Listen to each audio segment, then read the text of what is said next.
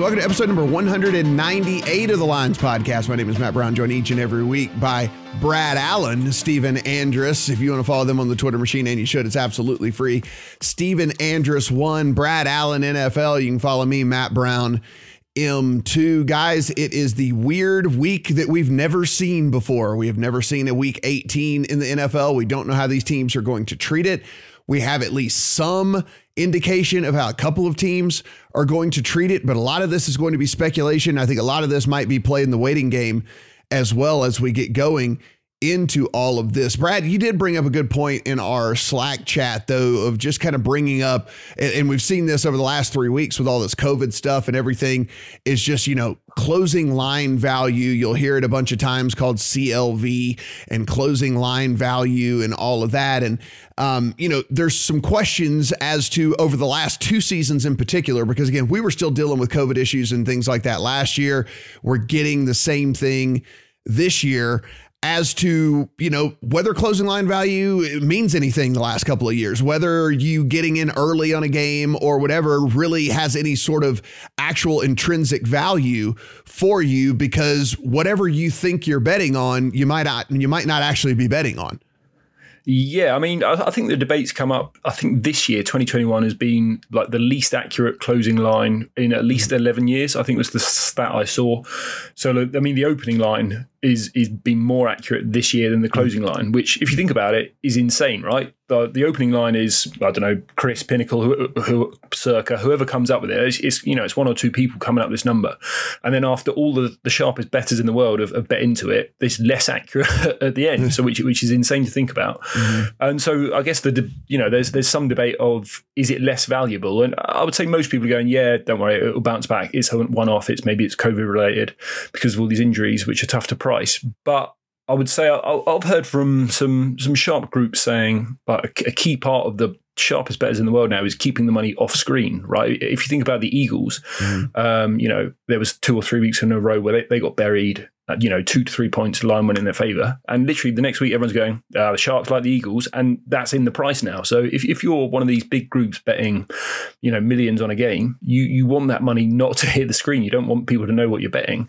And I think more and more of that is not reflected in the closing line now. You know, if Chris is taking 30K, that's, that's the biggest money is not betting a Chris now. Um, mm-hmm. So I mm-hmm. think some of these closing lines are, are not the true price. Yeah, it's been it's been fairly interesting. I mean, I was trying to I've been, you know, on the on the programming outside of what we do here that I do, I've been actually screaming this kind of about the about CLV and closing line value and stuff like that over the last 2 years because it just again, when we bet into these games, and this is what we do as gamblers, I, I fully understand that, but unless you're waiting until 90 minutes before kickoff, when we're placing a bet, we're kind of rolling the dice right now as to what we're what we're placing a bet on. You know, I mean, these guys and look, the protocols, and this is just the last couple of weeks. Now the protocols have have certainly loosened up, and guys can get back sooner and all of that, and so that can even change our handicap as we head into the playoffs as well. But up until last week, we were really and truly, you know, Stephen, it's one of those things where you're you're taking your best educated guess as to what is is what as to what the team is going to look like whenever it comes, you know, either Sunday or Monday or whatever it was, whatever game that you're betting into. Yeah, there, there's really no way to predict the COVID stuff in particular. In the past couple mm-hmm. of weeks, there have been multiple games where we have made out like bandits when COVID stuff has dropped, and then there have been games where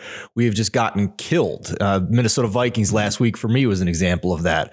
Tried to get out ahead of that, and it I lost 6 mm-hmm. points by the closing line because yeah. Kirk Cousins drops with COVID. So um, it, it's just a tough situation. It's an unprecedented situation in in the history of betting on the NFL that we have to just deal with at this point. So um, the one thing I'll mention too, guys, on this topic, you know, we see a lot of chatter and talk in our NFL Discord channel at times from people mentioning, um, you know, what does the book need? What do they, you know, what side does the book need in this game? And that's just not how I want to go about handicapping a game or trying to figure out what I want to bet on in a game. For me, it ultimately comes down to handicapping the players are on that are on the field. And Brad mentions that some of these injuries and the COVID stuff makes it difficult to price. That's absolutely true. But to try and also factor in like, well, what are sharp betters betting on? What does the book need? Is there more liability on this side? Like to me, I want to stick with my fundamentals, stick with power ratings for these teams um, and and also look at matchups and and units in particular in these games. You know, is it is there a, a, an advantage with one defensive line against an offensive line? Is the team down cornerbacks like Brad has mentioned throughout this year is one area of, of football handicapping that may be not looked at and valued enough. So um, I'm always going to just go back to my fundamentals and matchup handicapping. Um, worst case scenario. Yeah, Brad, w- one last thing to kind of close this out. And I'm glad Stephen brought that up because this is a a narrative that I think that you get kind of some of the more inexperienced and younger, newer betters talking about like, well, what does the book need? And like, you know, we should always whatever. And here's the thing. I've talked to I talked to several guys who are high level in various books across the country every single week.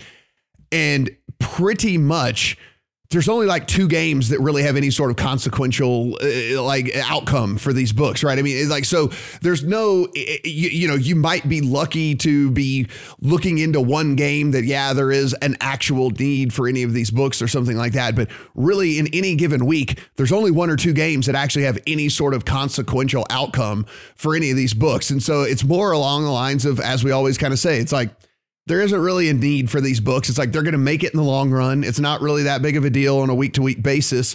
And uh, in any given week, yeah, maybe there's one game, maybe there's two games that have, you know, a, a ton of liability on one side compared to the other, but that's that's that's about it. Guys at FanDuel DraftKings recently, um, you know, is the is the growth in the legalized market. You know, you, see all these new states coming online, all these billions and billions in hand, all being added each month.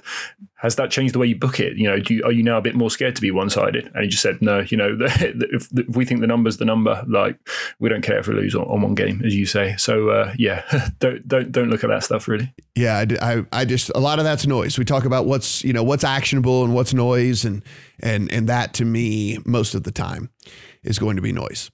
Let's kick off week 18 here, guys. Two games on Saturday, one of which is the Kansas City Chiefs and the Denver Broncos. Right now, the Chiefs are 10.5 to 11.5 point road favorites over the Denver Broncos, a total of 45. If we break down what is going on here, we know there's an outside chance that the Chiefs could be the number one seed in the AFC. Now, they would need a, a big time upset loss um, by the Titans this week against the Texans. Titans double digit favorites, but it is not out of the realm of possibility for that to happen. Brad, I'll start with you on this one. One, when we're handicapping motivation this week, obviously the one seed is a big motivation. However, you're also getting uh, uh, you're going to need a, a double digit dog to to win on Sunday. Do you think we get full effort, max effort, everybody playing the whole nine yards from the Chiefs in this game? Um, I think so. I I handicap this as basically we can assume you know pretty good effort from both teams. Um, you know. The, the Chiefs have got, they, have got to play as if as if they can still get the one seed. I think, and that, mm-hmm. that, I think that'll be the message. And the same with the Broncos. You know, they want to they just want to beat the Chiefs. Basically, I, I don't think either team is going to come in here flat. Um, I mean, the, the, the line itself is interesting, up to 11 and a half. Where, I mean, what was it three weeks ago? Uh, Chiefs at Chiefs, no, Broncos at Chiefs uh, open nine and a half, and uh, it was down to seven and a half at kick. Um, obviously, we've got a quarterback change here, but this is, this is a pretty big line hmm. move for I think three or four weeks of uh, of games. All right, Stephen. So let's take a look here. Stephen has uh, Stephen tells us earlier in the week that he was not going to have any plays, and then he sends us his picks yesterday, and he has plays on every game. It seems like so. Um, let's let's take a look at this one just from from top to bottom. I mean, there, there's no doubt the Chiefs are a more talented team. There's no doubt that the Chiefs have the motivation angle here. There's no doubt that when it all comes down to it, you're also getting you know you're getting the Drew Lock experience on the on the Broncos side of things. However, you know I do think the the backdoor situation here is open because if you're Andy Reid and the Chiefs, you are you understand you need to win the game but you don't have to win this game by 20 points. Like you don't have to win this game. You have to. I think that Andy Reid is sharp enough to understand that without obviously without Patrick Mahomes, but even without without Tyreek Hill, without Ke- Travis Kelce, their chances are dust, right? I mean, their chances of winning the Super Bowl are absolute dust. And so I would not be surprised to see a lot of these starters hit the bench and then leave that kind of back door open for the Broncos, which makes me a little bit a little bit a little bit hesitant in this game. Yeah, I agree with you. Um, th- there's just such a wide range of outcomes in this situation. You know, is there a chance that the Chiefs go up huge like they have in some games in recent weeks against mm-hmm. bottom feeder teams or bottom of the league teams. I'm not saying the Broncos are that, but they're below average and and they just only play their starters for two and a half quarters. I mean, that's a possibility for sure. They could get up 27 nothing and just, you know, pack it in. Um, mm-hmm. Brad absolutely right that this is if you factor in home field, if you put these teams on a neutral field, this line is six points higher for the Chiefs than it was in their first meeting about a month ago. Now, is is Teddy Bridgewater worth that? I think Teddy Bridgewater played in that first game between these two teams. Um, I probably not, but Drew Lock has also been terrible. So do I really want to put, put money on a back door for the Broncos here when I don't really rely on their on their quarterback or have confidence in their quarterback? So um, it would be probably Chiefs first half or nothing for me if I'm going to bet on this, but I'm I'm not going to bet on this. And uh, I would just make one note for the offseason. Like the Broncos are remind me so much of the Bucs from two years ago before they got Tom Brady. That roster literally has everything but a quarterback. And you know they're going to be aggressive for one. They got extra picks for it. So when those Super Bowl futures open, if one book has a price that's off for the Broncos compared to the other books, that might be something to take a shot at. Brad, I think that this is going to be an angle for several of these games as we kind of talk through them these these first half bets because those are the ones that I've been looking the hardest at um, f- for a lot of these teams, right? And it's because of like we said, the it's not necessarily the motivation factor to win; it's the motivation factor to play it all the way through four quarters, which we know for a lot of these is is just not going to be the case here. What we find with the Chiefs is though this first half line is sitting just under a touchdown, about six and a half points if you're playing the first half line on this one. What do you think about the Chiefs overall, like top to bottom effort here? And then what do you think about uh, play, making a play on this game? Well, the uh, uh, we, we gave out the Chiefs. Well, I mentioned the Chiefs mm. first half last week because you get the Andy Reid script. I think they were hmm. up fourteen 0 You know, in, in, in, the blink of an eye last week, um, and then and then the, the Bengals came back on them. So I, you know, whenever betting the Chiefs, I always like the first half. Um, and that, I think that's a solid angle. I think one thing to mention here is the Broncos cornerbacks um, down Ronald Darby, Patrick Surtain, Nate Hairston, third cornerback is questionable, so they could be real thin here against uh, the Chiefs, mm. which is, you know, that's that's the last thing you want to be thin against at corner. So yeah, Chiefs first half a solid look, um, not a game I've got a super strong opinion on really. Second game on Saturday, the Dallas Cowboys and the Philadelphia Eagles. And this one, guys, is take your best guess when it all comes down to it. Steven, we know what the Eagles are going to kind of be doing here. They have a bunch of guys on the COVID list as it is anyway. They also uh, pretty much, they haven't fully said that they're going to be taking this one off, but, you know, we're kind of reading the tea leaves here, and it seems like there's going to be uh, a very minimal effort from the starters out there in this one. And then you know, we start to get some some drip maybe out of Dallas that they could be considering the same mm-hmm. thing when it comes to the starters. This one is very, very, there's way too much, I think, here for me in the unknown realm for me to feel confident about putting any sort of ticket out there. Now, that being said, where we sit right now, the Cowboys are four and a half point favorites over the Eagles, a total of 43 and a half. So we have typically recorded this podcast on Thursdays throughout the year, and I was going to recommend the Cowboys as a teaser leg, and I'm glad we didn't, and we started moving to Fridays here with this COVID stuff going on because this is a perfect example why. This line was seven, seven and a half on Thursday. We record this Friday morning. It's down to four and a half, five. All throughout most of this week, the Cowboys have said they're going to play their starters. They're going to play to win. Well, now they get Micah Parsons on the COVID list. They get their left tackle Tyron Smith on the COVID list. They have some other guys that are banged up. I don't really see the motivation for that. Like you could talk about a slightly yeah. better seed in the playoffs here, but I'm not sure where the motivation is. On the flip side, I think the Eagles maybe have the least motivation of any team in the league this week. They've already locked up a playoff mm. spot. Who cares which wild card seed that they have? Quite honestly, they're going to play a very difficult team in the first round.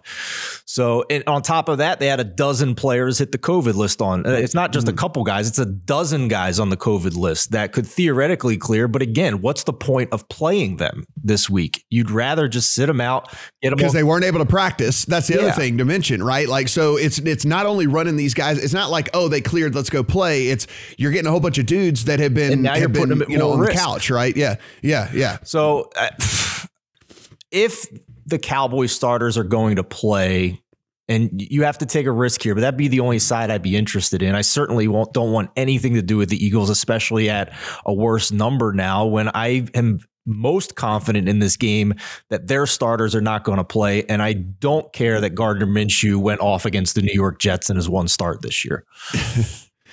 yeah. So, Brad, kind of same thing with me. I mean, it'd be a Cowboys or pass just because, look, in theory, they could move up to the number two seed if you care about that. In years past, the number two seed meant something you got to buy. It doesn't mean anything this year. You you still have to play. So, yeah, maybe they want to what maybe they want to get to the number two seed. I don't know. Again, a lot of trying to handicap motivation and and what's going on internally inside the organization. Now you have a couple of guys on the COVID list. You you've got all this. Like I'm, it's it's hard for me. Cowboys are past, but I don't have a, a strong opinion on it. Yeah, I'm, I'm in the same same boat as you guys. Uh, it does sound like the Cowboys want to play harder. I think Dak and Mike McCarthy said earlier in the week, like we're playing to win the game. Does that change now? Everyone's ill. Like there's a flu going around as well as mm. well as COVID. Like, yeah, I, I, guess we've got the slight upside that they might start Dak and, and might play hard, whereas we know the Eagles have no interest. Um, so yeah, could only go Cowboys at the current price, but it is, it is a bit of a car crash again. Yeah, that, that was the that was the early week press conference. Let's see what Mike McCarthy says at the Friday press conference now that all these situations yeah. have changed. Mm-hmm. Green Bay Packers and the Detroit Lions. Green Bay Packers have locked up the number one seed overall in the NFC, so nothing to play for for them at all. They find themselves as three and a half to four point road favorites over the Detroit Lions. It is sitting 44 and a half to 45 guys, we again, this is a team we know for sure has absolutely nothing to play for. They are going to get a first round bye in the playoffs, and the road to the Super Bowl will go through Lambeau. That being said, we now have Aaron Rodgers who have who has come out and said he wants to play, and you know he wants to get in some reps. I did a little bit of digging. If you take a look, guess who's just shy of 4,000 yards passing? Aaron Rodgers because he had to miss that. He had to miss that uh, game due to COVID this year. And so he's a game behind everybody else. And it would not surprise me in the least bit if this was I'm going to go out there and play a quarter. I'm going to get over 4,000 yards for the umpteenth million season in a row. And then I'm going to go on and, and, you know, go over to the sideline, let Jordan Love take over in all of this. I think this is one of the, this is kind of a classic either first half or even first quarter bets and um and pass on on the whole game type look but again it's uh it's not something I'm running to the window to get. I mean, Brad, what do you handicap here for Aaron Rodgers? Does he not seem like the type of dude when he sees that he's 33 yards short of of of 4,000, he's like, "Oh no, I'm going to throw for 4,000 yards this year." And he sees that he's the MVP favorite and he's like, "I'm not going to totally sit this out. I'm going to go throw for, you know, 150 yards and a touchdown and just solidify that I'm going to be MVP." Like, he just strikes me as that type of dude. Yeah, it definitely is. And Davante, Matt LaFleur, they, they've all said like we want to play that we're going to give our guys a run. And I think LaFleur said it, it's not going to be it's not going to be preseason vibe where we give them a drive or two and out. You know, they're going to be in there longer than that. So obviously, there's there's not many first half, first quarter lines out there. Yeah. Uh, if you can find one, obviously go bet it. And another one to look at is race to ten. Um, mm. You know, I bet I found one book in the world so far hanging a race to ten. Yeah, I had to go to a betting yeah. shop in England to, to bet it, but um, they, they, they might be out there. Or, or, I mean, another way is Packers first half lines full time. Um, mm. You know, you find them about five to one as well. So yeah, if you go go and find it, uh, and that's the only way you could play it, I think. Stephen, we're I, I, guess if we wanted to try and play devil's out, I mean, is there is there anything in the world that would lead you to want to take a I see there's one four out there for the Detroit Lions. Is there any is there anything that would want to make you take the four points with the Lions in this thing? Not at a minus 110 price. I like Brad's angle better. I think yeah. this is a game you can kind of have some fun with and sprinkle a half unit on given what we know and what we think. Um, I, I believe all the Packers and their head coach, Matt LaFleur, that, you know, the key quote to me was that he didn't want them to essentially go three weeks without playing in a meaningful game or close to 21 days. So if I had to predict they would play like a half, like the the most meaningful preseason yeah. game script. You know what I mean? So I love that angle that Brad just mentioned of Packers first half, Lions full time, where I actually saw a 7 mm-hmm. to one. You're, you're, gonna have to go on a scavenger hunt for a lot of these out there, yeah. um, and just hope. And I'm, I'm not sure how much the legal books in the U.S. are going to open up and show you here.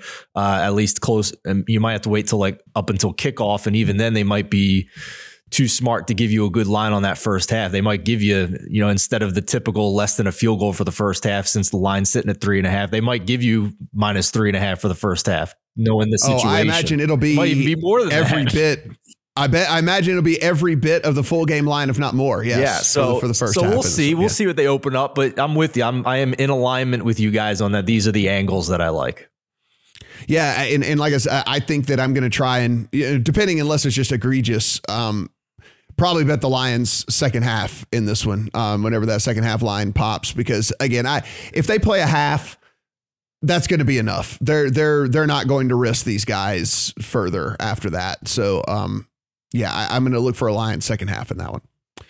Indianapolis Colts and the Jacksonville Jaguars. We know this is a important game for the Colts. They are 14 and a half to 15 point favorites in this one, a total of 44. Brad, we take a look at this. We know one team with motivation, one team with no motivation whatsoever. One team probably sunk to the worst team in the NFL right now. If you were power ranking all the way to 32, and the Jags, the Colts.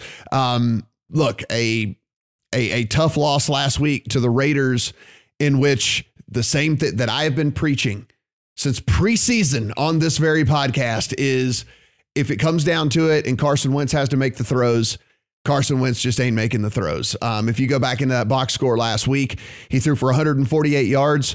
45 of those came on a ball that should have been an easy interception, which two Raiders defenders ran into each other and the ball perfectly flipped backwards right into T.Y. Hilton's hands, who was standing in the end zone. So not only does he get credit for the yards, he gets credit for a touchdown pass when it should have been an easy interception for the Raiders in that game. It's just, you know, again, we'll talk about teams later on that we that we want to fade once we get in the playoffs here. But look, they're not going to lose this game. The question is, is, you know, 15, 14 and a half to 15 and a half points is, is what's going on out there. That just, it is the Jags, but Lord have mercy, that seems like a lot. Yeah, I mean, we said it on the podcast last week, right? Don't assume Carson Wentz is going to take the week off practice with COVID, no yeah. vax, and just walk in and be good because mm-hmm. you know well, he didn't. He was garbage. He, he's not Aaron Rodgers, is he?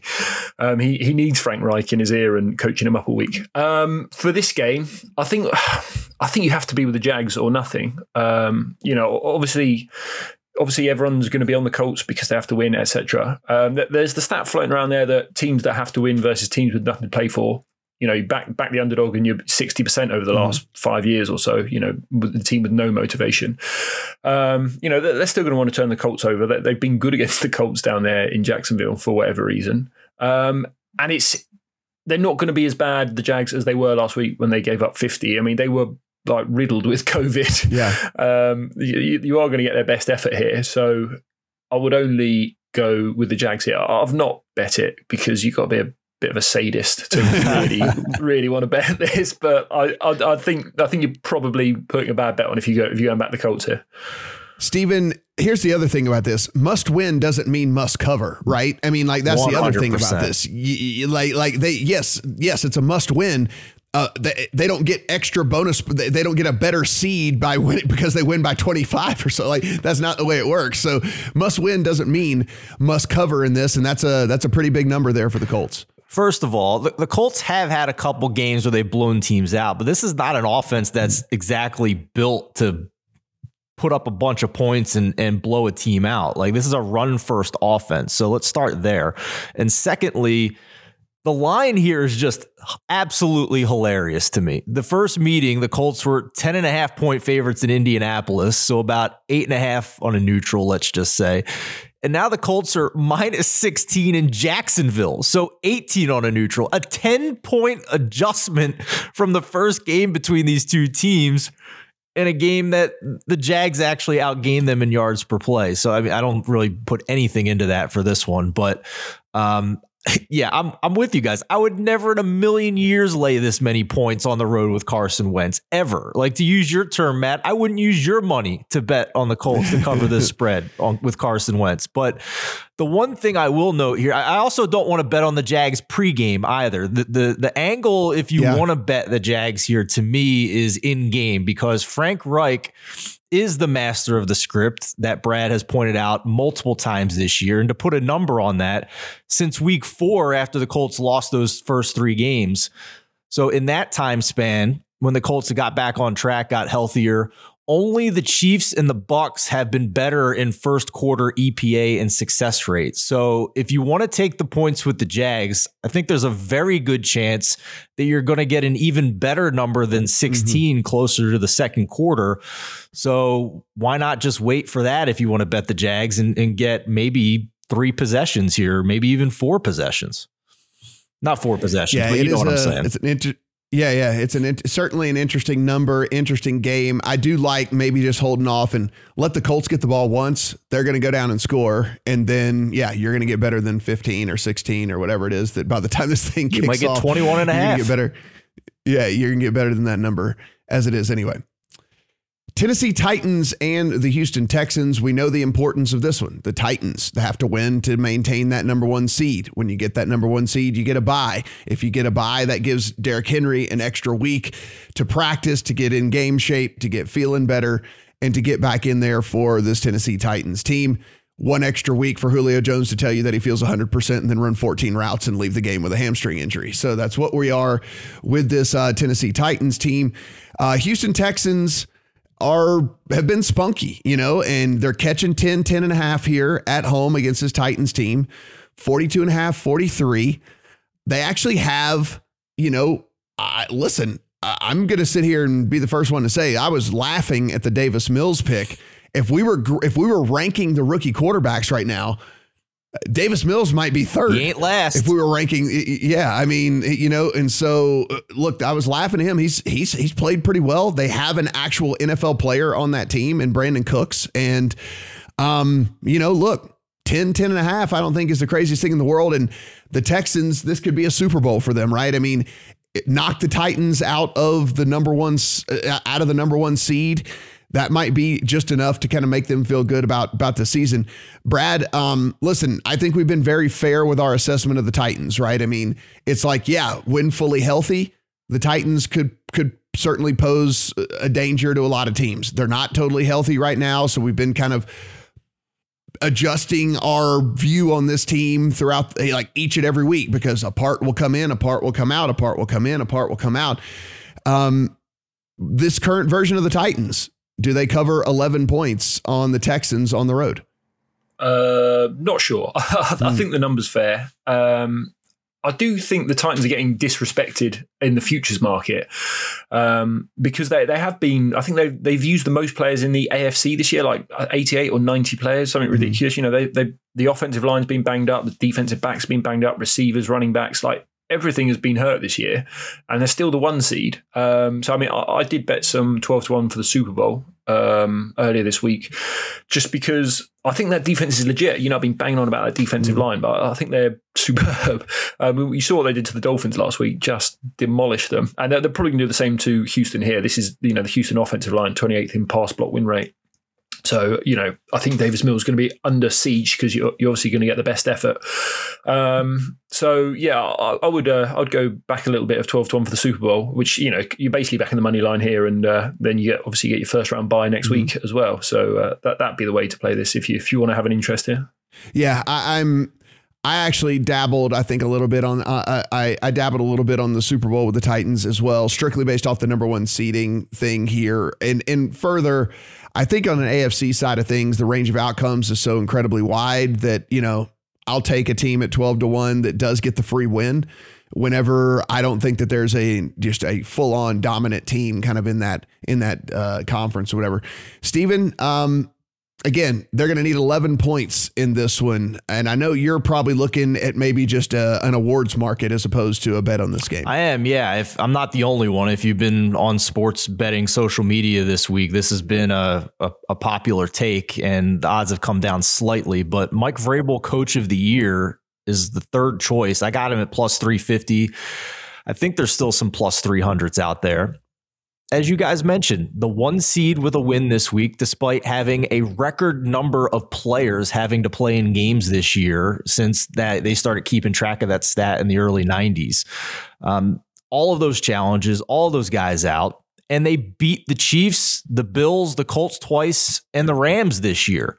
So the other two favorites in the market for coach of the year, Matt LaFleur and Zac Taylor, who are these voters going to give credit for the Packers and the Bengals' successful seasons this year. It ain't Matt LaFleur, it ain't Zac Taylor, if I had to guess. They're going to give the credit to Aaron Rodgers, who's probably going to win MVP, and Joe Burrow, who's just gone scorched earth in, recent in recent weeks. So, I mean, you I don't think there is a coach who has done a better job in the NFL given what he's had to deal with than Mike Vrabel. I think the voters will see that even though I give NFL voters the least credit of any in major sports. And I think you're getting great value here as the third choice in the market.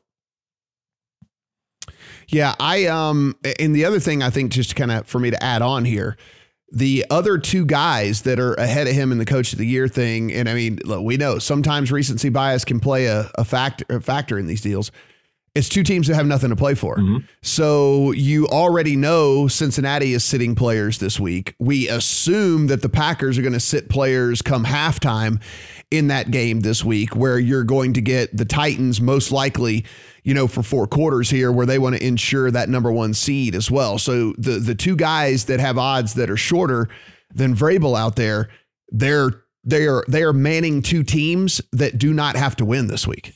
100%. So I'm very thankful that Mike Vrabel in this market has given me the chance to bail out my horrendously bad early season bet on Brandon Staley to win coach of the year. So thank you very much market gods for helping me there because the uh, the volatility of him going for fourth down and talking about analytics on social media, we saw the opposite side of the coin here in the in the second half of the season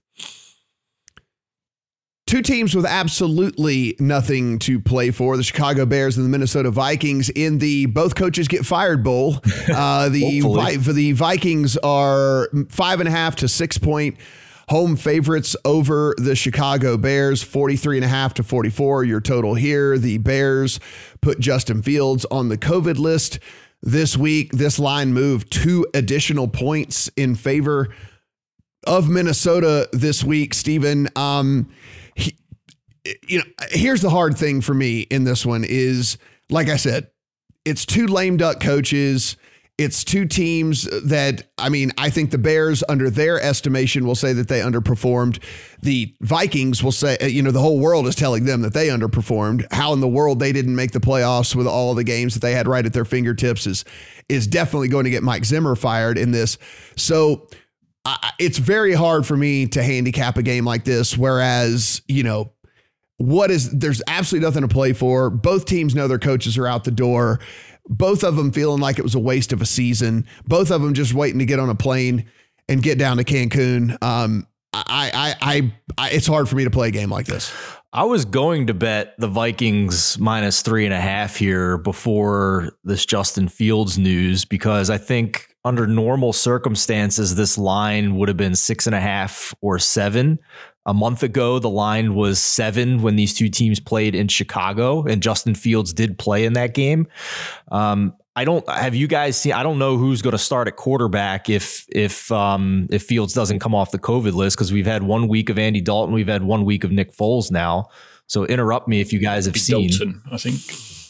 So yeah, I think it's uh, uh, Brad. Yeah, assume Dalton like that's he's the starter when whenever he's healthy or you know not Fields as well. So so yeah. let's assume Andy Dalton then under these circumstances, and um, you know they've looked competent, I suppose. So I, I guess from a numbers perspective, this line is still short if you're getting full effort from the Minnesota Vikings. And Mike Zimmer has said over and over again, like he won't even entertain questions of starting younger players this week. So you're going to get the starters out there. So if you're looking at it just strictly from closing lines in previous games, you are getting a pretty decent discount here to get the Vikings at less than a touchdown. You just have to have a leap of faith that there's going to be a, a proper motivation for them to, mm-hmm. to go out and give a good effort to close out the season.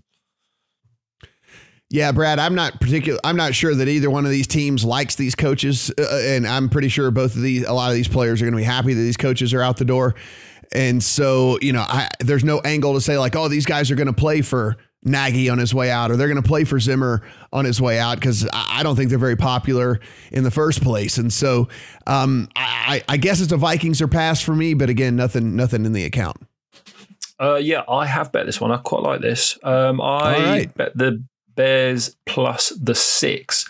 Okay. So I would say that that line two weeks ago, three weeks ago, what was it? It was week. It was 12th of December, whenever that was, three weeks ago. Um, that was they closed seven, but but it opened Vikings three and a half, and then the entire Bears secondary got COVID, as you may recall, ah. and everyone well, everyone thought Justin Jefferson was going for three hundred, and then they ran Dalvin Cook for twenty eight times for about eighty mm. yards. Um, but I, I watched that game quite closely. The Bears were the better team in my view. They turned it over in the red zone like a bunch of idiots several times, but they had a 45% hmm. success rate compared to 37 for the Vikings. Bears had a 32% first down rate, Vikings at 19%. So Bears, you know, they, they were clearly the better team there. Um, and you watched that game and it was it was Akiem Hicks just dominating inside. Um, and so these teams hate each other as well, right? Dalvin Cook and Akiem Hicks, they're just fighting the entire time. So I think that I think they're both going to play quite hard. Um, so you know, I'm, I'm assuming pretty much equal motivation. Um, and I, I, just think you're you're getting a team, you're getting plus six points where you probably got one point for home field, and I just don't think there's a huge difference in these in these teams as it stands.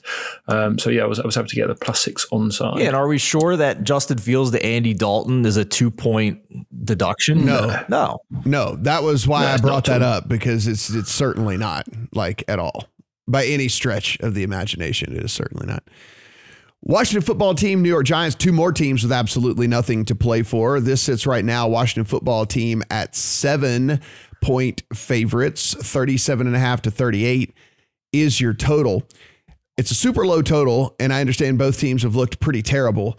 Um, but this is a YOLO game and nobody has anything to play for. And so running, you know, going for it on fourth downs and running plays you wouldn't normally run and trying to be more aggressive and all that. If you look at these, I went back and looked at week 17 last year. Now, look, a lot of these, a lot of the games, some of the games had stuff to play for, but the ones that didn't as well, um, if you look, there were some pretty high scoring games. And I think there is a lot of YOLO factor going on, right? You know, again, going for it on fourth downs when you normally wouldn't, calling plays you normally wouldn't, and just trying to to go out there and, and do a little bit something different. Wouldn't surprise me to see that case here. I, I think I'm going to have a small play on the over 37 and a half, even though I know that the Giants are so pathetic. I really only I really only need like 13 points from them and I'll feel okay uh, at getting over the the 37 and a half in this thing. Also, uh, Steven, this is one of those deals where I don't know if you're going to be able to find a dance partner this week, but uh, the the the football team in a teaser getting them from 7 down to 1 just to win the game I think is a pretty strong teaser leg. But again, I just don't know if you're going to be able to find a dance partner for this. For sure. This was a game I was thinking about betting at, at minus six and a half earlier this week, but held off because of, you know, week 18 COVID concerns. Pick your pick your poison. Uh, so now I am in teaser zone here with Washington, and we'll get to it in a minute here. But if you believe Bruce Arians, then Tampa would be a great teaser leg here uh, to pair with Washington. For this game, though, yeah, we could talk about high scoring and YOLO and all that, Matt, but like the New York Giants were the only team I considered putting below the Jacksonville Jaguars at this point in my power rankings this week. like they got nothing at quarterback. They have worse than nothing. You'd be better running Wildcat the whole game, maybe with what they've trotted out at quarterback. Since they lost Daniel Jones in week 13, 32nd in EPA per play, 31st in success rate, 32nd in drop back EPA and success rate. That's how bad Glennon and Fromm have been. The gap between the Giants and the number 31 team in dropback success rate is the same as the gap between the number 31 and number 24 team. So that shows you how bad they have been. They've also been dead last in offensive DVOA now for the season.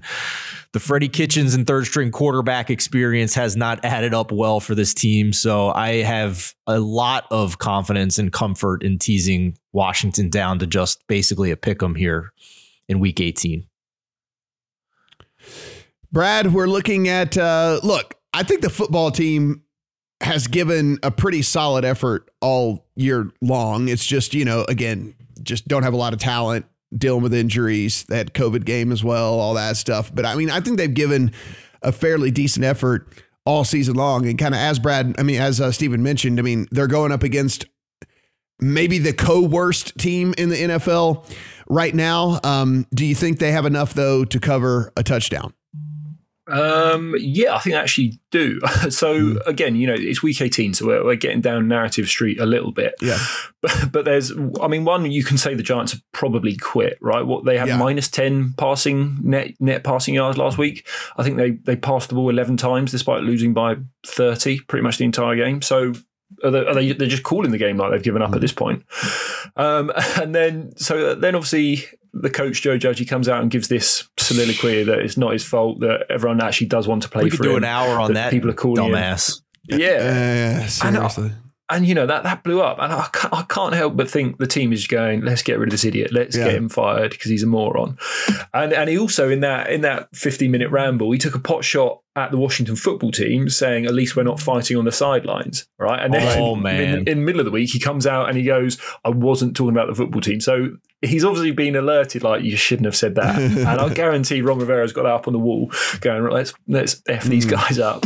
Um, and then the other thing is Taylor Heinicke gets, I think it's a six hundred thousand pound six hundred thousand dollar bonus if he wins this game. Um, so they, you know, I think he, uh, it's 125 grand, mm. but he's only on 1 million a year anyway. So, you know, they'll be playing for that as well. Yeah, there you go. Um, so yeah, I, I, think I just think you can have a motivated. A, they're already the better team, aren't they? You know, they're, yeah. they're a 500 team. They're solid pretty much across the board. So they're better than the Giants anyway. And I think they actually want to win. They want to win for their coach. They want to win for their quarterback. Um, so I think minus seven solid. I think some alt caps, you know, if you want to do minus 17 and a half, minus 19 and a half, um, you know, I think they, they could send a message.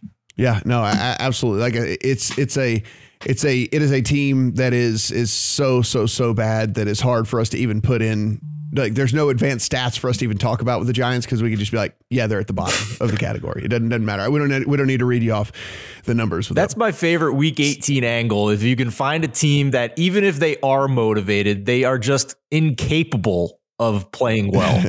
and here we are with the Giants.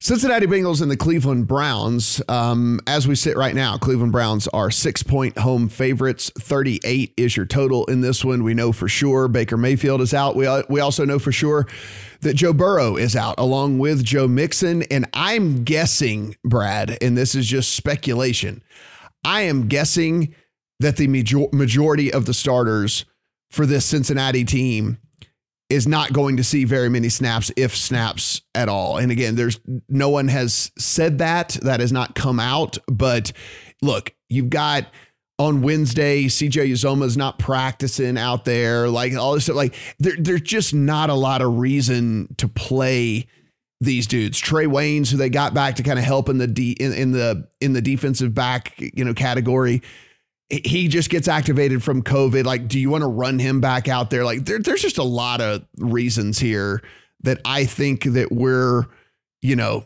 going to see Ja'Marr Chase maybe, maybe not even suit up, maybe not see even Tee Higgins or Tyler Boyd and all this. Like, I think we could see the full B squad for Cincinnati. So, um, I think it's a Browns or pass for me, but this wouldn't be anything that I would bet. I think up until we got got closer to kickoff.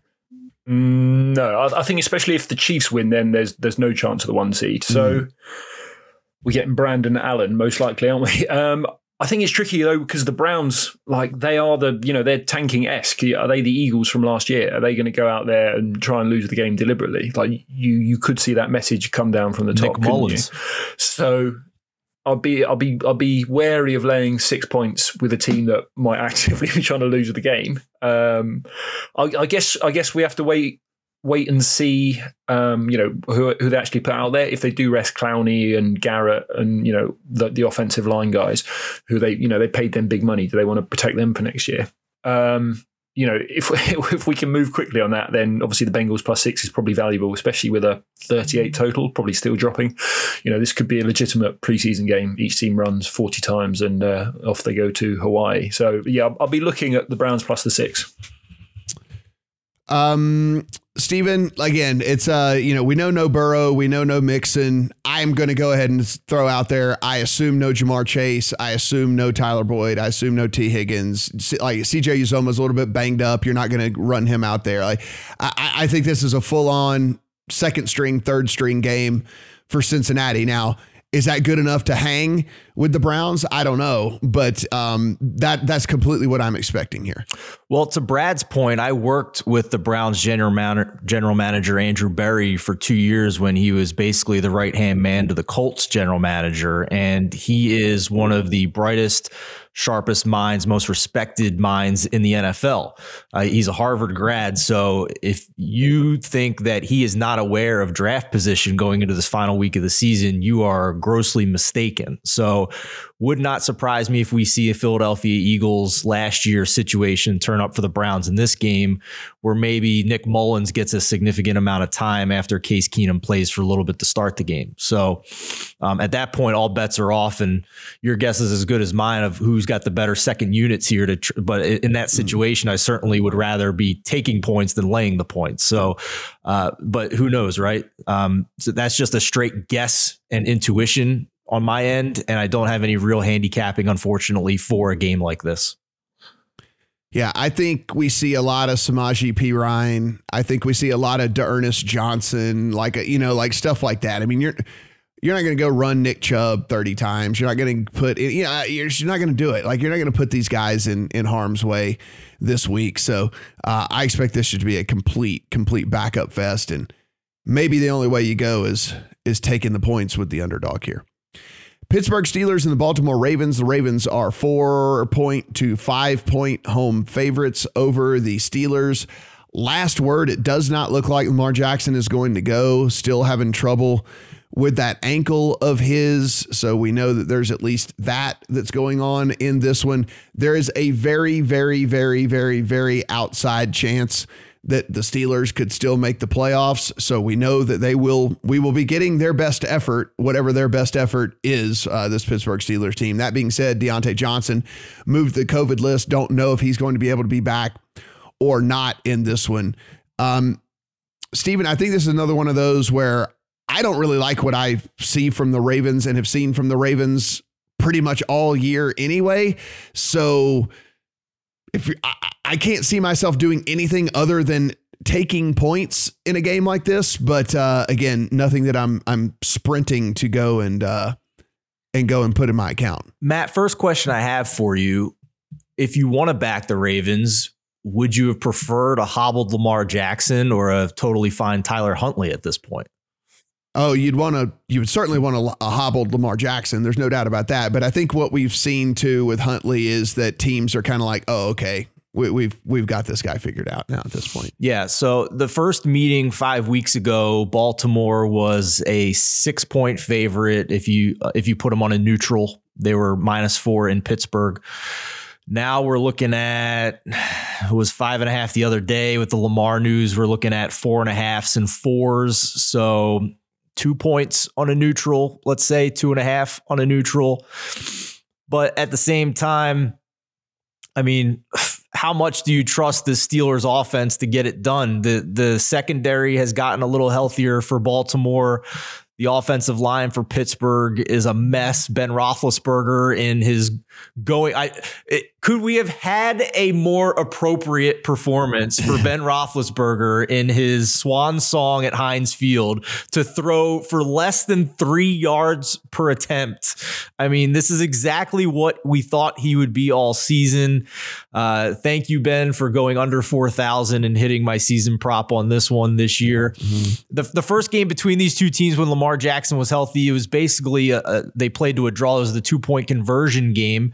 And it, it really wasn't much of a fluke for Pittsburgh to win that when they were almost a full yard better in yards per play and they sacked Lamar Jackson seven times. So it's that weekly question with Pittsburgh. Is their pressure and their defense going to be enough to overcome a very bad offensive line and a quarterback who just doesn't have an arm anymore? And I have a hard time figuring that out, but in a low scoring game, I'm probably going to lean towards taking the point. So if you want to bet Pittsburgh, I'd probably get on it now before it drops even further, I think closer to kickoff. Brad, um, again, low scoring game here, uh, low total, 41 and a half. You're, you would be able to get five. I mean, you can get as many as five right now with the Steelers. Does that, does that at least intrigue you at all? It is definitely the side I would take of the two. Um, you know, just just given the history, just given eight the game they played this season, the game they played over the last ten years, you know, it does feel like it's it's always tight four, it's always a three point game. Um, two concerns. One, is all these COVID. You know, it's some key players, the center, Diontae Johnson, Joe Haden in the secondary. Like, you know, they're they're important players. And the second is can they like can they replicate the energy they just put out on Monday night? Um, you know, I think pretty much every player said like that was the most electric atmosphere they felt at Heinz Field for a decade or you know outside of the playoffs. And you know the, the, the defensive line was just smashing the Browns' offensive linemen. Like every time you look, they were winning every collision. And I'm just I don't know whether they can replicate that, whether they can turn up, you know, six days later and do it again. So you uh, you couldn't you couldn't lay five with this Ravens team and a banged up quarterback. No. So I would I would only be taking the points here, but it's not one I've done. Hey Matt. Yeah, same. It's it's it's yeah. The one angle I did like here maybe is is first half under if you can find 21, that's great, but I'd still play it at 20 and a half. The last eight games, the Steelers offense is averaging less than five points per first half. Their ceiling in those games has been 10 points just three times. So before the 10 first half points last week against Cleveland, Pittsburgh went five straight games with zero or three first half points. And we, last time I checked, this could change, but there was a little bit of rain possibly in the early forecast for this game as well. So the under 20 and a half might be my favorite play on this one. Let's take a look at Seattle and Arizona. Right now, we are sitting with Arizona as six and a half point home favorites over the Seahawks. We know the motivation here. The motivational angle is that the Cardinals have an outside chance. Well, not even outside. They have a chance at winning the NFC West. The Seahawks just playing for pride at this point, 47 and a half, 48 is your total.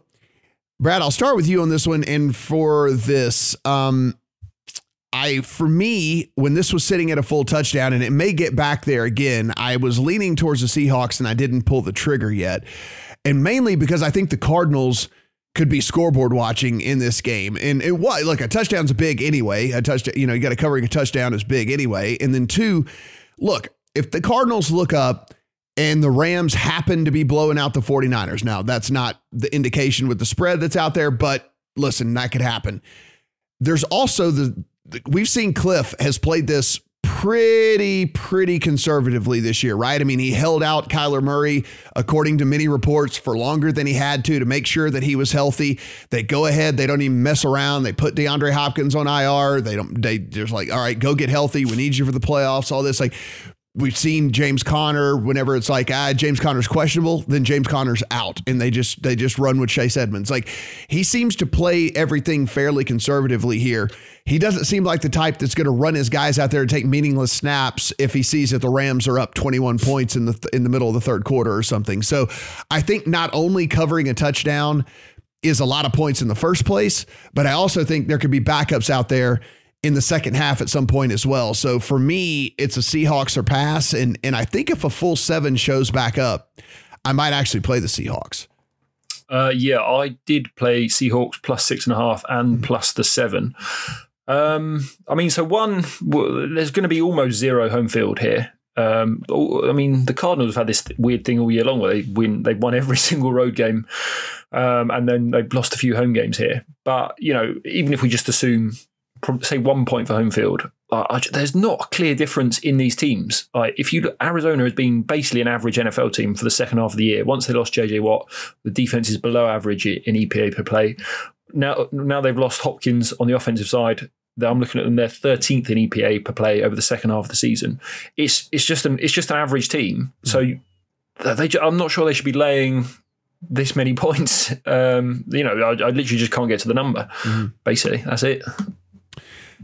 Uh, Stephen, uh, it's uh, we have laid out a couple of different different angles here, a couple of different thoughts in this one. What did you look at when you saw this game? We are in complete alignment on this game, guys. I, yeah, three for three. I, if we get plus seven, I'm playing it. And I'm if we don't, I'm probably still going to play it at six and a half. I didn't walk away from that win against Dallas thinking that the Arizona offense was back to being elite or anything. They had just 5.5 yards per play, which is close to league average. So we got a one week discount on Arizona as big dogs last week, and now we're back to having to pay a premium on this offense. So the last four weeks, the Seattle offense is fourth and seventh in EPA and success rate. Arizona's middle of the pack. I think they found something with Rashaad Penny in the run game. 130 plus rushing yards in three of his last four games. The unlikely fantasy playoffs hero of 2021 is none other than Rashaad Penny. And Arizona is 22nd and 23rd in PFF rush D and run stop win rate this year. So big advantage there. That should help free up Tyler Lockett and DK Metcalf in the passing game a little bit. So I think, um, you know, both average at best defenses in this one over the past four weeks. So here we are again, final week. How much motivation is there for Seattle? But I think that Russell Wilson is always going to be motivated. Mr. Unlimited doesn't know the definition of packing it in. So I'm going to take the points here. Yeah, he is. Uh, and look, he's playing for uh, he's playing for his next team, right? He wants to put some more tape out there for uh, for whoever's going to trade for it whenever he demands a now, trade Matt, in the offseason. Now, Matt, is, he did say that his plan is to win Super Bowls and win them in Seattle. Yeah. So, I mean, yeah, yeah, yeah, yeah, yeah, yeah, yeah, yeah, yeah, sure, sure. it's either that's that's code for you better fire Pete Carroll or I'm leaving. exactly. Is what that is. That is okay. Yes, I'll stay if you get rid of Pete Carroll. New England Patriots, Miami Dolphins. The Patriots are six, six and a half point road favorites over the Dolphins, a total of 39 and a half or 40 in this one. Steven, we know again, Patriots outside chance of a of the uh one of winning the AFC East. Again, they would need a loss by the Bills in order for that to happen. The Bills are double digit favorites, but there is at least that chance out there. Um, this was one of the first games I scratched off the list. It just for me, tons of scoreboard watching going on. I I don't imagine Bill Belichick cares all that much about about this. Um, about this game um, was he looks up and sees that the Bills are up, you know, a, a bajillion points or whatever. So I, I, don't know, too too tough for me to try to figure out. So I just passed on it. Well, full disclosure for those listening or watching that didn't watch last week's episode, Matt and Brad took me to the woodshed on the Miami Dolphins handicap a week ago, and I am a little bit frightened to say that I think this number is is wrong for Miami this week. Uh, based on the closing lines, this should be about New England minus four on a neutral, and it's six and a half in Miami, so more than a touchdown on a neutral. So I'm tempted by the six and a half for Miami. I'm I'm curious if we get the seven. Probably not, because as we look now, it's actually moved back to six at a lot of shops. It's just hard to handicap Miami's motivation right after already being eliminated. Um, you mentioned yeah. the angle of the Patriots might be scoreboard watching, but I do expect Miami to try and play spoiler and not bench their starters in this one for what that's worth. Brian yeah. Flores did the same thing two years ago and cost Tom Brady and New England a first round bye with a week 17 upset. And after you guys both kicked me in the nuts on the Dolphins handicap last mm. week, I fully understand that this offense sucks and the offensive line is a massive liability. But I just like Brad said in an earlier game, I just can't get to this number right now for for New England. Brad, I think this is a tough one because again, there, there there's just a lot of different factors at play here. How, how did you how did you look at this um, as a and again, we're sitting right now with New England as six or six and a half point favorites. Yeah, we definitely lean Miami uh, with Stephen. Uh, you know, I do think we are probably getting a point or two extra mm. um, because of the because of the motivation, because of that blowout last week. You know, for both teams. Um, I think there's two interesting matchups. One is I'm not again, I'm not sure the Dolphins can block this New England defensive line, but also what we've seen cause Mac Jones problems so far this year is sticky man coverage. You know, when when they played the Saints, for example, that, that's what they did to them because uh, the receivers just aren't that good. So if they can, you know, if they can just man up on the outside and then you know put the other eight men in the box, the Patriots might have trouble running the ball as well, and, and that's not a recipe for covering six and a half points on the road. So would definitely lean Miami, um, but you know not not a huge play. 49ers and the Rams. This game does mean something. This game does have double motivation. So finally, we get one to talk about here where the 49ers need to win to get in the playoffs. The Rams need to win to win the NFC West. We have the Rams as four, four and a half point home favorites right now. We have the 40, uh, we have a total of 44 and a half. Brad, look, there's something to be said for just winning in the NFL. That being said, the Rams have done it several times this year, looking fairly sloppy and looking fairly pedestrian. But again, a win is a win is a win is a win. And there's something to be said for winning in the NFL. 49ers, on the other hand, same deal. It's kind of like sometimes they look really good, other times they look really pedestrian.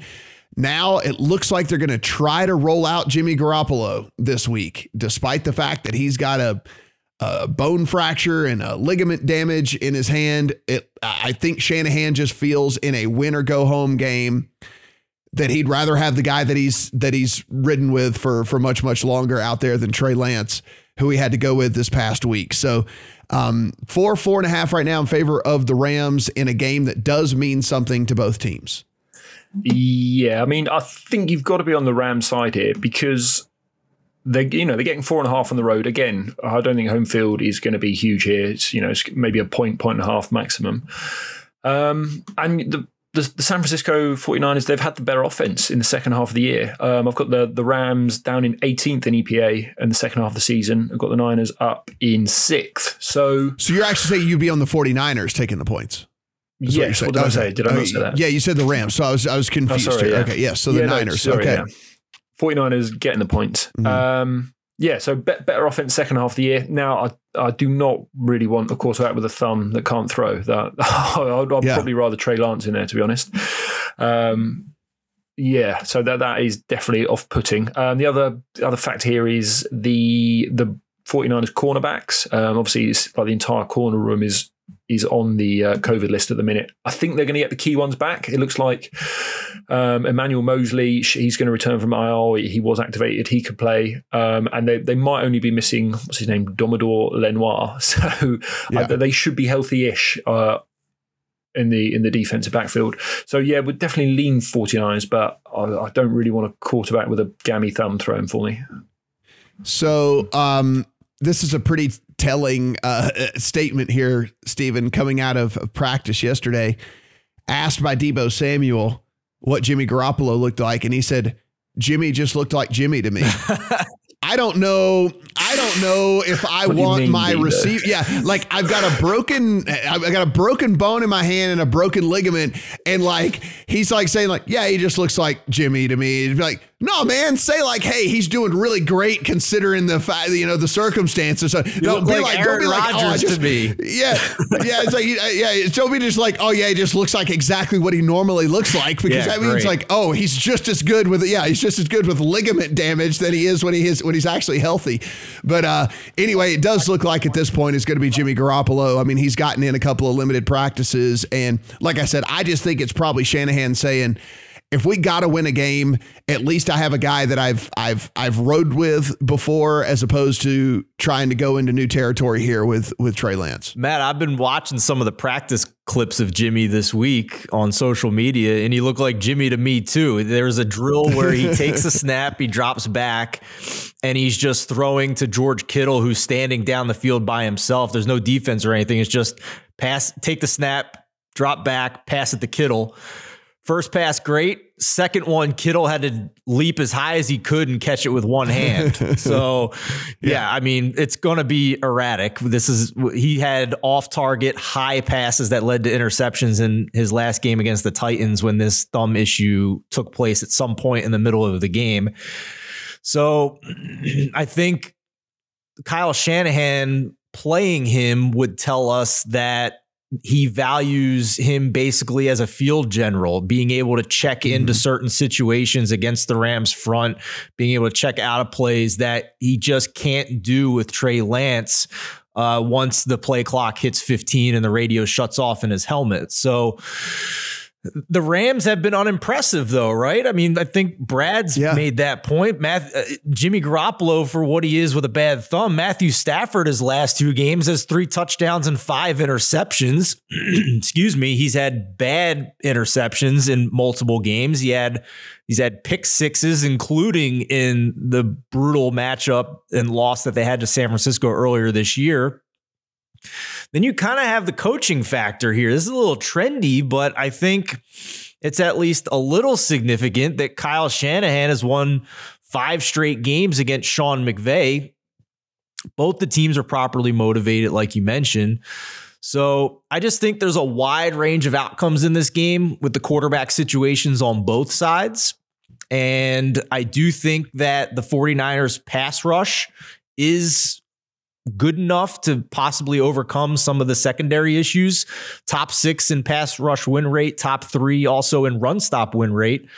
So with a with a wide range of outcomes in this game, why not take the plus 180 on the money line with the 49ers instead of just minus 110 to cover the spread?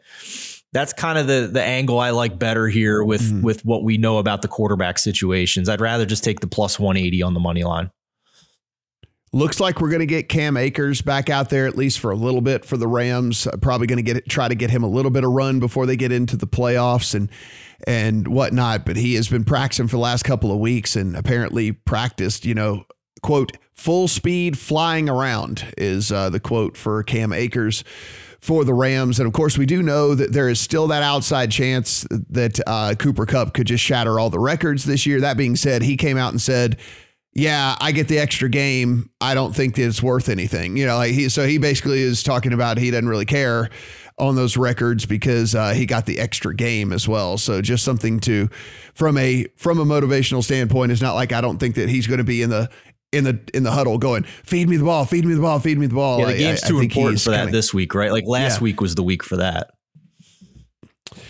Carolina Panthers, Tampa Bay Buccaneers. We have the Bucs as eight, eight and a half point home favorites over the Panthers, a total of 41 and a half. I don't need to tell you about the Antonio Brown stuff. You have a television, so I'm not going to run through all that. But all I will say is what this does do to this Bucs team is puts them at what used to be a massive, massive, massive, huge bonus to this team is the wide receiver corps, where they had three legitimate, awesome options, is now down to one in Mike Evans. You have lost Chris Godwin for the year, and now Antonio Brown is off the team. So it is a completely different look, a completely different handicap for this team for sure as we kind of move forward. That being said, if you look at this, everyone says they're going to play, everyone says they're motivated, everyone says they're going to give it their all in this thing.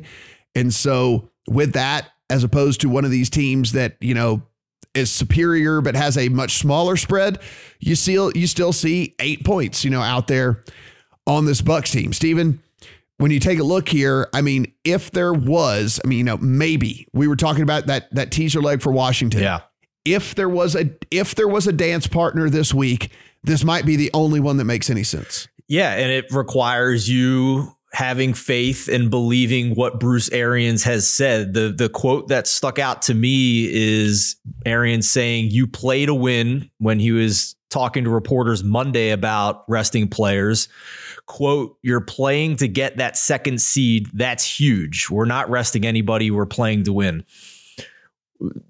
Minds can disagree and and differ on how significant yeah. the second seed is at this point. But at least in his mind, and he's publicly saying that it it matters to him. I think overall they have a lot of new pieces here that they just want to try and figure out too. That that was that was literally going to be my point eh, in in this to kind of transition too. Is just like, look, so Leonard Fournette's already out. Ronald Jones is in a walking boot. They got to figure out what they've got in Ke'Shawn Vaughn and and Le'Veon Bell, you know, or and and and like they've got to figure out what they've got at the receiver position, you know, outside of Mike Evans and how that's going to all work out and everything. So I, I'm with you, Stephen. I think that this is like this is kind of like a dress rehearsal here for what they might have to do in the playoffs because there's no guarantee that Lenny's going to come back healthy. There's no guarantee that Ronald Jones is going to get out of this walking boot. We know for a fact the wide receiver corps is de- is depleted. So I, I do. I think this is kind of a dress rehearsal for the playoffs. It also doesn't hurt that Tom Brady's trying to fool people into voting for him to win MVP at this point, as he leads the league in passing yards and passing touchdowns, even though Rodgers has been better and efficient. So, if all of these things are in fact true this week, Matt, then it is just an amazing teaser leg and might even be an amazing spread to bet on because just two weeks mm-hmm. ago, Tampa Bay was an 11 point favorite on the road at Carolina. So let's just say 12 13 on a neutral. This week, they're only an eight point favorite on their home field in Tampa Bay, which is implying less than a touchdown favorite on a neutral. So just an amazing value if you believe Bruce Arians is going to do what he says he's going to do. Brad, it is uh it is again us trying to read the tea leaves, right? And and believing coach speak. And that is sometimes works out and that sometimes burns us. But how do you think this one plays out? The problem is the the Bucs are super banged up. It's not just the receivers that you've talked about. Um, you know, it's, it's Lavonte David at middle linebacker, it's JPP, it's Shaq Barrett. So, you know, it's both edge rushers and, and your middle linebacker. Um, and then suddenly you're starting to look quite thin. I think, so, uh, you know, especially you know when Brady first got there and he was kind of building that chemistry with with Godwin, with AB, with Evans. It took them eight weeks because he he needs precision. Brady doesn't it? You know, he's throwing a ball to a spot. He needs to know you're gonna you've seen the linebacker the same way and you're reading the coverage the same way and cutting it off and going to the left or whatever. So yeah, I'm, I'm not. I couldn't be laying eight here, even if we are getting say four points of value, because I just I have no idea what Bucs team is going to get. Like they, they did get pushed to the wire by the Jets last week, the Jets are really, really, really bad. So, yeah, obviously they won, and it's kind of overshadowed by the Antonio Brown. I would thing. say, I would say the Jets' offense is a little better, though, right? Like they're at least functional. Like, uh, are you? Uh, do you have such little faith that they might lose the teaser leg here and lose the game outright? Maybe. I mean, have we say the Jets better? Have the have the Jets been better until last week? Like Zach Wilson's been awful. Like he's been a bottom three offense the entire year, and then last week they're going up and down the field on the, on the Bucs. Right, that's the best they've looked in two True. months. So, uh, yeah, I don't know. I mean, maybe they maybe they bounce back. I I don't know, but I just I just think there's a lot of uncertainty basically. I would say the Par- the Panthers offense is probably about uh, yeah. about bottom three, you know, if not if not dead last. I at least trust the Jets offensive scheme, right? Like we've talked about that a lot this year that they've Zach Wilson's been bad. We agree with that, but at least the scheme has in multiple weeks throughout this year put up good numbers and good yardage. It's their defense that's been a train wreck and they lose the game at the at the gun last week. I mean, I don't trust this Panthers offensive line and this quarterback one iota to put together any type of good game at this point. So um, I, I after listening to you, Brad, and, and, hearing those those nuggets, I am off the eight now. I wouldn't lay it with the Bucs, but I still feel pretty good about the teaser leg. New Orleans Saints and the Atlanta Falcons. The Saints in a three and a half point to four point road favorite over the Falcons in a how in the hell are the Saints still in the playoff picture game? But they are. Um, how in the world the Saints team could get into the playoffs is crazy to me when all we've done is talk about how ridiculously inefficient they are on the offensive side of the ball, how they look like a JV team so many times on the offensive side of the ball. And yet here we are where they could actually play them, so, you know, with some help and now that could actually get into the playoffs. A total of 39 and a half or 40. Stephen, you're not getting me to back this Saints team as a as a more than a field goal favorite against anybody. So that's never happening for me. But then at the same time, you know, again, this Falcons team they kind of know where they're at, right? Completely, completely packed it in. Maybe, maybe one of the more disappointing teams this year. There were a lot of people who were kind of thinking this Falcons team was a sleeper, right? There was a lot of people who out there had them to making the playoffs this year. Kyle Pitts gets hurt in the game last week. Um, so he was he has been practicing this week, but that doesn't mean he's going to play. And now we know for sure that we're looking at you know, a team that if he doesn't play, it's all replacement level pass catchers and stuff and everything out there like that. So the Saints defense by far the best unit on the field in this game. Our lead writer Eli Hershkovich will have a couple of, of sides that he's personally betting on up on the lines.com this weekend. I will let you know that the Falcons are one of them. He's going to take the points with the Falcons. The the angle I like better here is the under. And I think we're sitting at, yeah, it's, it's moved now. You can still get 40s. I saw 40 and a half when I bet it the other day. Uh, so I would still take the 40 and go under, but that'd be my stopping point. The this is an elite defense for the Saints, right? And a bad offense. So it leads to more unders, six straight unders for the Saints now, despite some of those totals being in the 30s in recent weeks. Yeah. They still hit the unders. We're looking at a number 28 DVOA offense for the Falcons against a top five DVOA defense for the Saints. And the Saints are bottom 10 offensively in DVOA and PFF grade. They've almost went three straight games without a touchdown until a fourth quarter Alvin Kamara score last week. So, despite a very low total, I still like the under.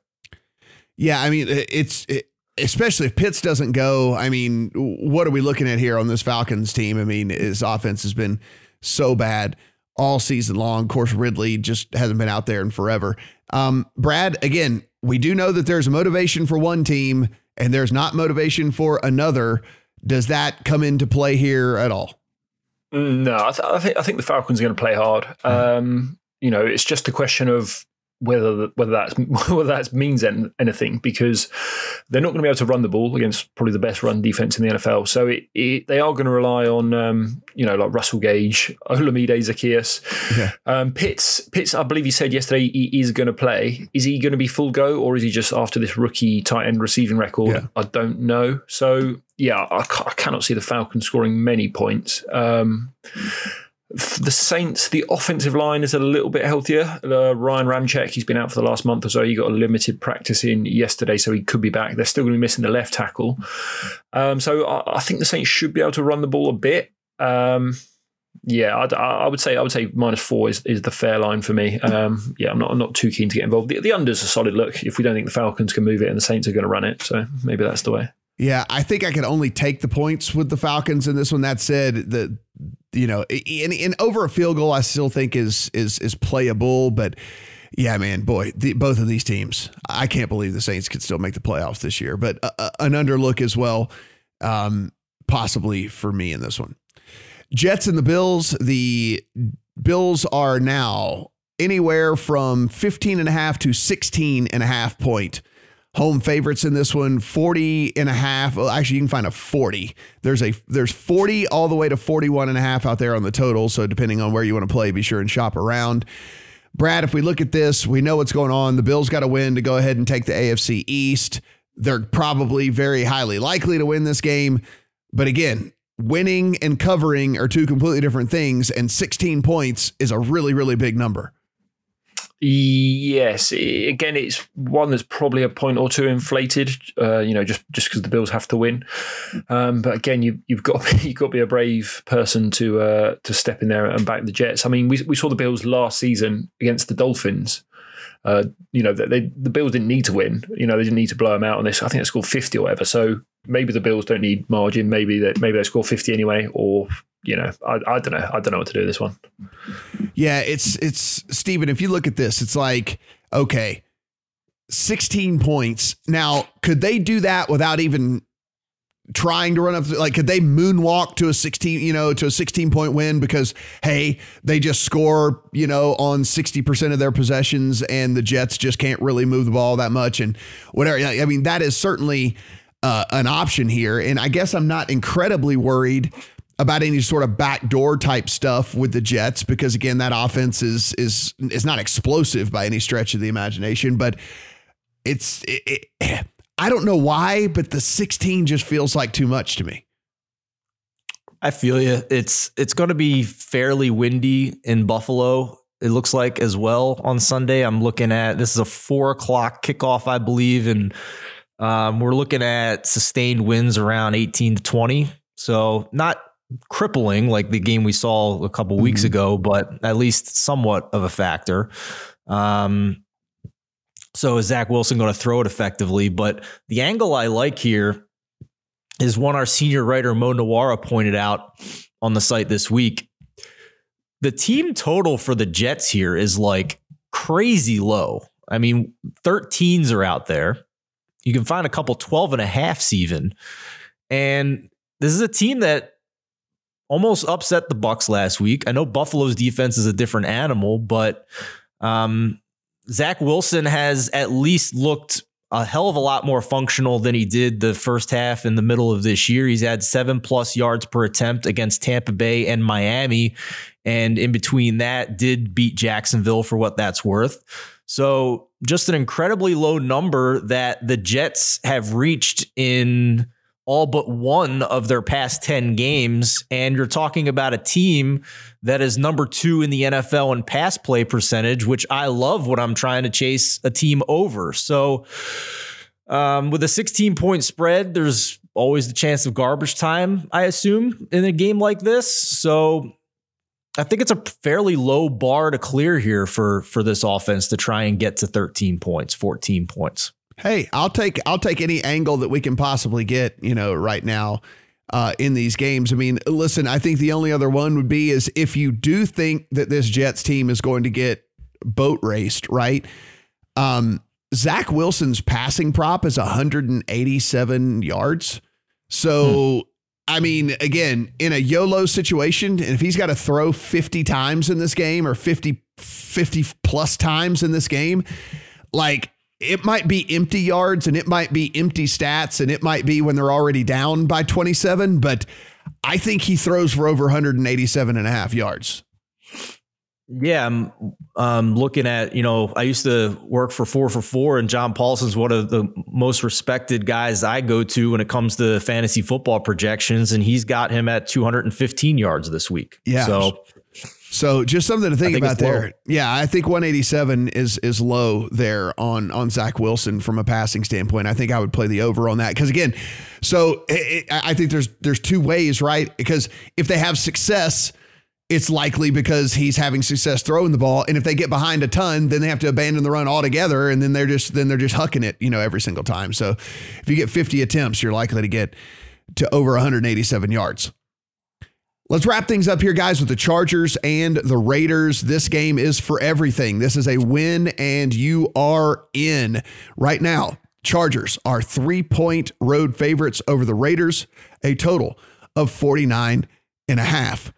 Brad, the Raiders might get Darren Waller back for this game, which we know is so massive to the success of this team. He has been practicing, he is going to be officially questionable for this game on the Chargers side of things, the most you know the the widest range of outcomes of any team in the NFL. You know, if the fourth down decisions are going their way, they're going to be really hard to beat. If the fourth down decisions are going against them, you're going to be able to get some free short fields, some free possessions, and some uh, and some pretty good scoring opportunities against them.